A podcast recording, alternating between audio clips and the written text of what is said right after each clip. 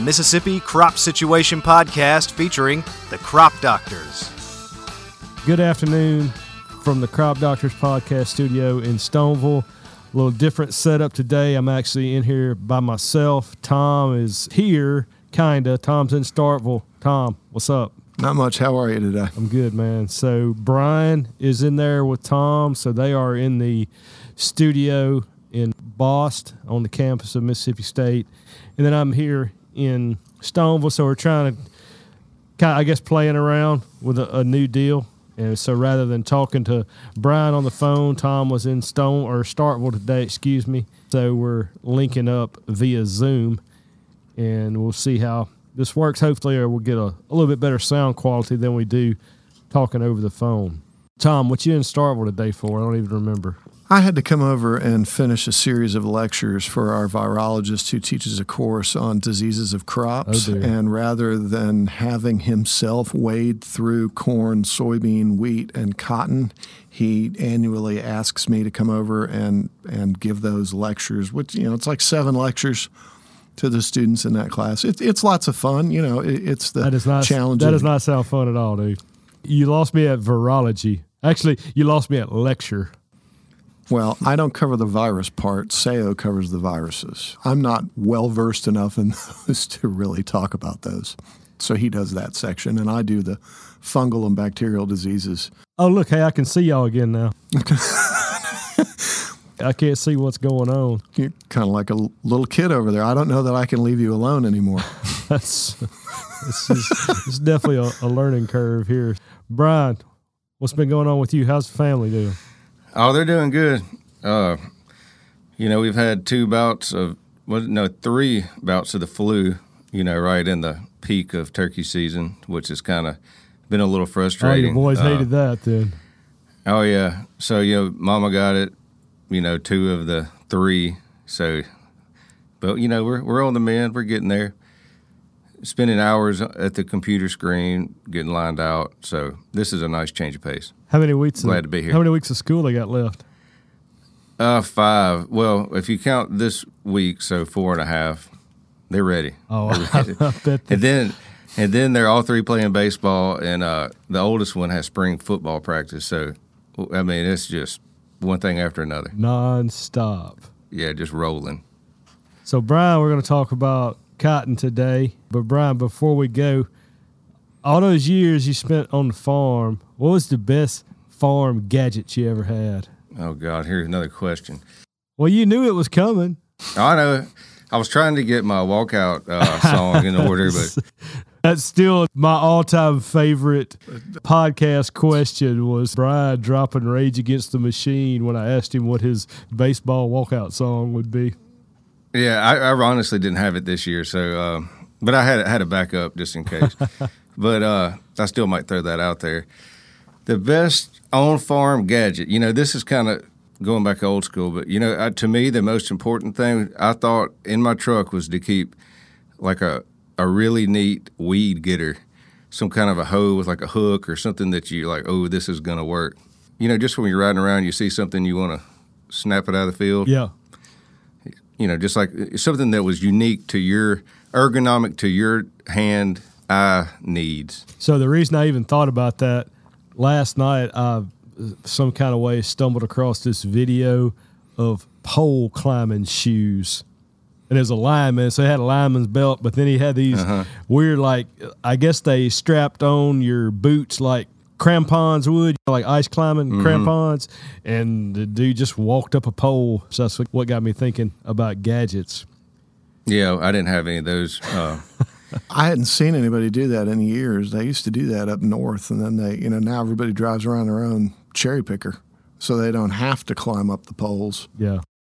All right, Brian. So obviously we're we're on the cusp of cotton planting here, being is that the date is approaching late in April. What what kind of calls are you fielding right now as related to cotton planting for 2022? a lot of them have been about uh, varieties, variety selection.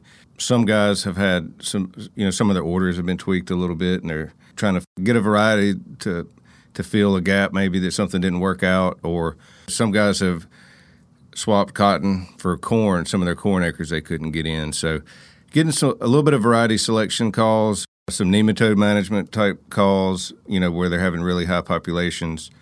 And then population, talking about plant populations with different row configurations. Then obviously uh, nitrogen.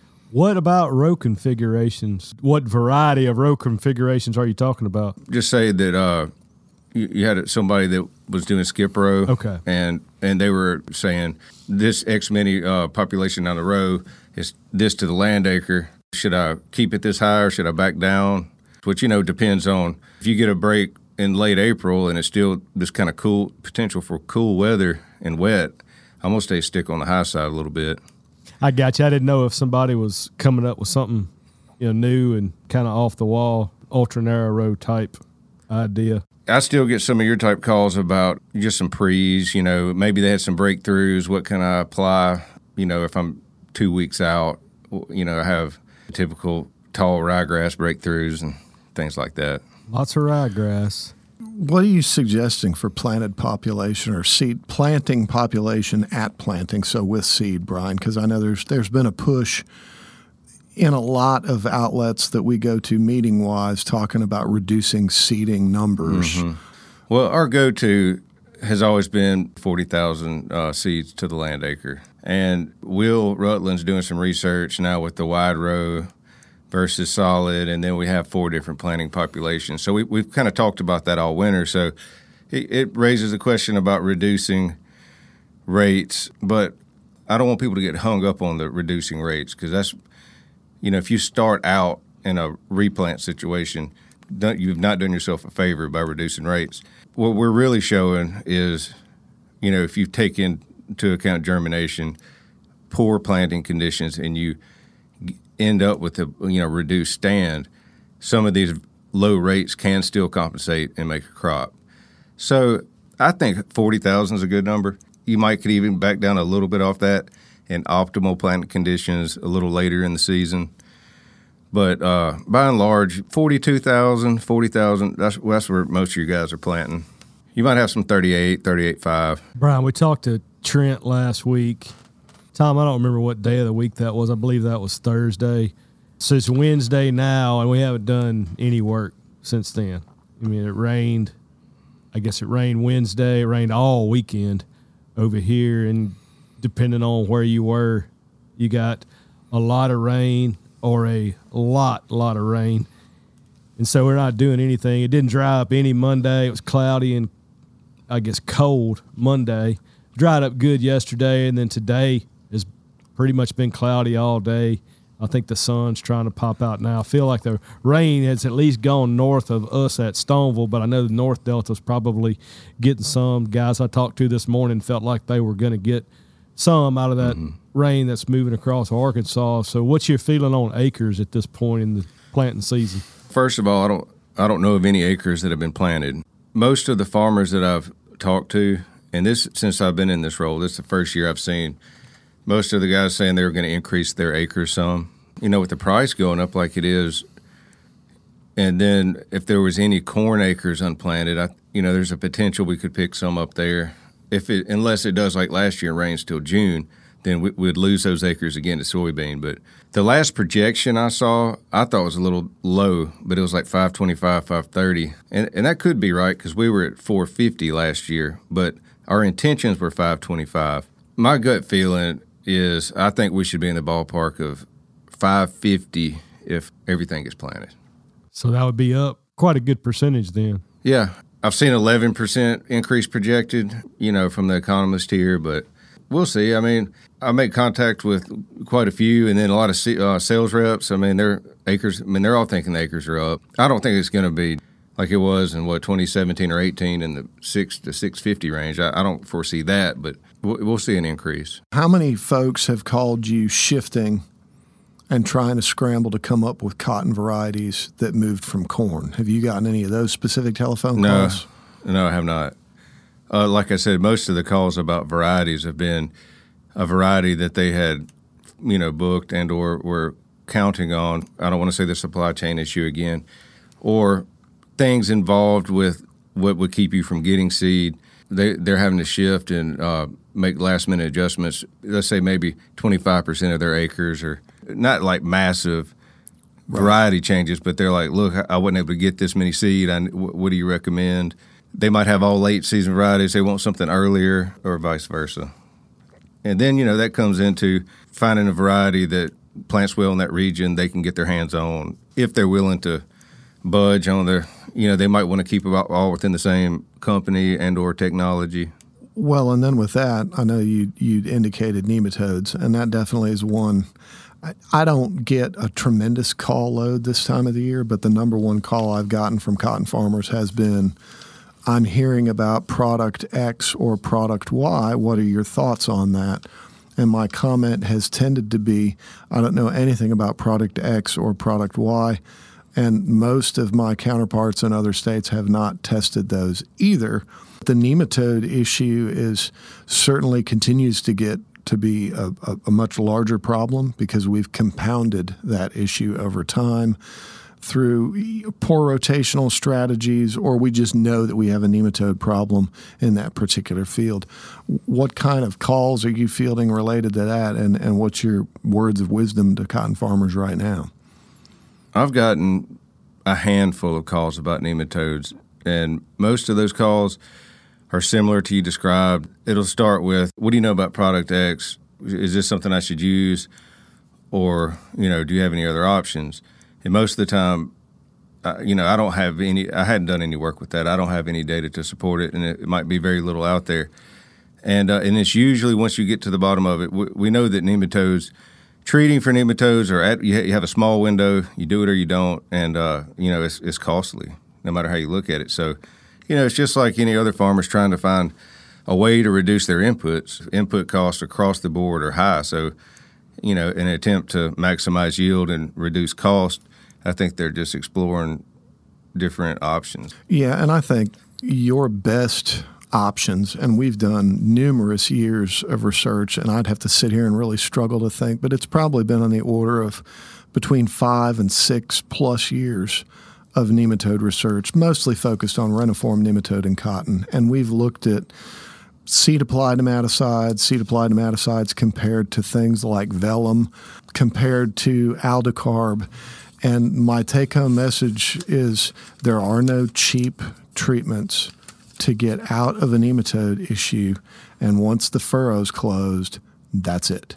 So you need to make a decision up front in either choosing a variety and your variety portfolios, depending upon your nematode component, are limited, and you need to know which nematode you're talking about. So root knot or reniform and we don't have a lot of the lance acres. Most of our acres are dominated with root knot or reniform. So choosing a variety then really locks you into uh, more often than not one seed company versus another, depending upon what nematode component you have. And then AgLogic's aldicarb sometimes is price prohibitive, not real easy to get a hold of. And lots of farmers that I've had conversations with aren't necessarily set up to do a Velum application mm-hmm. but it is an effective strategy and it's a good product. But again, it's pretty price prohibitive. You're talking about somewhere between twenty-four and thirty-two dollars an acre. Back to your point about you know what I would recommend is similar to what you said. We've done work with aldicarb and as well as Velum, and I'm talking reniform with uh, tolerant varieties. So and we, we over the past two years have, have data that supports all three of those methods working. You know, as you say, it's going to be twenty-one to thirty-two dollars an acre. So I mean, it's expensive. The variety selection that's a very good alternative. But if it that becomes a matter if it fits within your agronomic program, you don't want to mix technologies unless you really know what you're doing. Tom, related to nematodes, I know another early season issue is always diseases talk about some of the early season disease issues that you can face in cotton. And I would say in in the years that I've done seed applied fungicide work and looked at the seedling disease issues in cotton, our, our biggest concern is really rhizoctonia and that um, is part of the reason why we tend to plant in that really specific window and make sure that our soil temperatures are are right and we don't jump the gun because any major drop in temperature with moisture and in the form of rain you can really end up with a train wreck scenario for Rhizoctonia. There are seed applied products that do a really good job of managing those Rhizoctonia associated seedling disease concerns. Uh, most of them are either QOI strobilurin based or something like penflufen. We've even had over the years questions about azoxystrobin in furrow. And that's another effective alternative management strategy. Again, if your planter's set up to make an in furrow application. Uh, and that just, you know, lots of questions over the years about black root rot. We don't have a tremendous amount of black root rot in Mississippi. In the 15 years I've been here, I think I've seen one plant with black root rot. And we screen for black root rot um, seed treatments every year because we do the big regional seed applied fungicide program that's run out of Heather Kelly's program out of the University of Tennessee, and they screen seedlings that come out of our fields for black root rot, and we never come up with black root rot. So really, most of my concerns are really focused on rhizoctonia, and that's not the the pythium question can sometimes be a lot more confusing. Um, rhizoctonia can be a much more widespread issue in a field situation. Um, and that goes back to you know seed applied fungicide, which products you're putting on there. So, which products are optimum for that? Do our standard cotton seed treatments cover that? Most of our standard cotton seed treatments cover that. Uh, there are very few instances where somebody's sending me what's on their seed bag label that really would indicate that they don't have a product on there. I think we do a really good job of stacking seed applied fungicides on cottonseed to really prevent losses of stand associated with those early season disease issues. And Rhizoc is the one that most states have an issue with Rhizoc, so it's not just indicative to Mississippi. Jason, a lot of the calls I've been getting have had to do with pre-emergent herbicides and with trying to come up with alternate modes of actions or you know maybe doing multiple to see if that's a good idea. I'd like to hear what you have to say about that.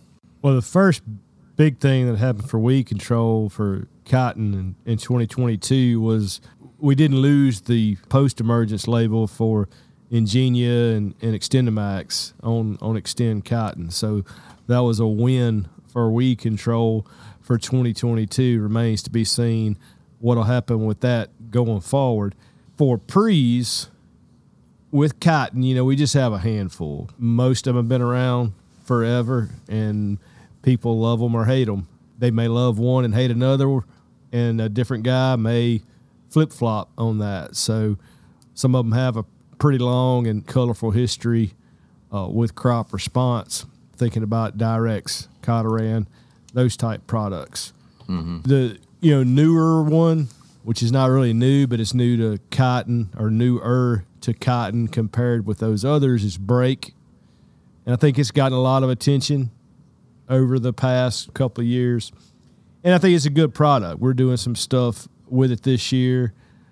I think at the the rate that we use, oftentimes it's probably a, a little bit better, more broad spectrum treatment if we add something to it. So maybe pint and a half of Caparol will broaden out that control a little bit with Brake. We're usually running about 20 ounces, 20, 22 ounces.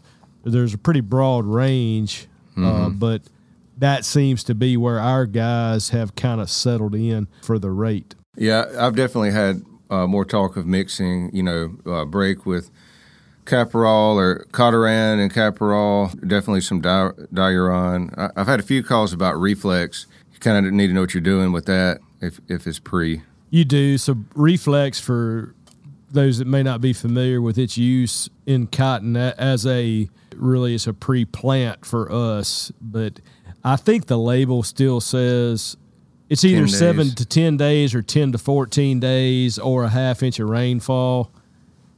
And so that basically makes it a pre-plant. You can use it pre on coarse textured soils, and we definitely have fields where th- that would be a safe treatment. We don't have a tremendous amount of acres that fit that bill. And a lot of times we have a field that the top side of the field, the texture is correct for that application. But then as you get to the bottom of the field, the texture gets heavier, the CEC goes up, and the injury potential goes up real high. So we just never have really settled in with using that treatment. And the other thing with a pre plant, we tend to drag beds off before we plant. And with it being a pre-plant, once you pull the do all, you know, you've knocked all the herbicide off in the middle. So I've just never been able to get it to fit in the way that we like to grow cotton in the mid south or, or at least in the delta part of the mid south, not referring to Tennessee because I think they're different enough in places up there that might fit a little bit better. So Reflex, really, really good Palmer amaranth treatment. It's arguably better than any of the other ones, but I've just never been able to get it to fit in the system. So then we're back to Cotoran if you're a Cotoran guy, Diuron if you're a Diuron guy. I've settled in pretty good on Caparol for a variety of reasons. One, it's safe or safer than some of the other ones, and then two, we don't ask a cotton residual to do the heavy lifting that we ask some of those big treatments in soybeans. We're not putting a premium three way pre-mixed product on the ground behind the planter and expecting it to last for multiple weeks. We're really only asking that cotton pre to get us to that first over the top application. The weather's right and the cotton grows off well. It's going to occur within a couple weeks. So we're not asking it to provide the length of residual that we do in soybeans or then those big pre-mixed products that we use in corn. Yeah, I agree with that. I know that um, a lot of guys. I talked with Tyson in Tennessee. They're, they're big fans of uh, Cotoran and Caparol, and we, have done some work with that here and had some some of our OVTs. You know, we spray Brake in some of our really problematic areas. We might not get around to it for a while, or Brake mixed with Caparol. I, I like Caparol myself. I, am with you on the. I mean, it's just a little safer, see a little less injury. We use a lot of Cotoran. You know, we stay away from the reflex too, mainly because it's an extra trip and it just doesn't fit in the system. I, I, I wish it did to give us another mode of action to use. And there's others that guys that like to use them, have a history of using them, may utilize on smaller acres. Dual is a labeled treatment. We don't tend to use much, if any, dual as a pre in cotton in Mississippi. Prowls out there. We use some prowl in places, but in my experience, not in any great volume. Treflan, of course, is still there. I've had a couple conversations about Treflan this week, not necessarily for cotton, just Treflan in general. And my idea about it is we just don't have the implements around to incorporate Treflan well. The way we used to apply Treflan when it was a primary treatment we just don't hardly farm like that anymore. And so a lot of those implements are not there. If you think about Treflan on flat ground, it's something as simple as the discs that we use now. We don't have an incorporating disc as a rule in the Mississippi Delta. We have big, wide breaking discs. So the pans are bigger, the pans are further apart. In my opinion, we just turn too much dirt to incorporate it properly with that implement. And then you think about incorporating with hippers and you just bury so much of that product in the row. I just don't have a, a real good comfort level with it. Point being, there's other products out there that some people choose to use, and it's mainly because they have a, a history with it and are satisfied with the performance that they've gotten out of them. Brian, thanks, man. It's good to see you. Yes, hey, shouldn't you, shouldn't you thank me since I'm the one that's kind of remote? Because there's two of y'all and only one of me. and Jason, since you're by yourself in the podcast studio, thank you for taking the time out of your day to join us. It's lonely over here. I understand. This was just a situation we could fit it into, but we really appreciate the regular listeners. Keep up the comments, good, bad, indifferent call us if you need us. I mean, I, I, know this season seems to be stacking up, at least right now, and the early parts of it to kind of be a little bit of a headache. We're here to help. Don't be shy. I appreciate it, guys. Thanks, Brian. The Mississippi Crop Situation Podcast is a production of Mississippi State University Extension.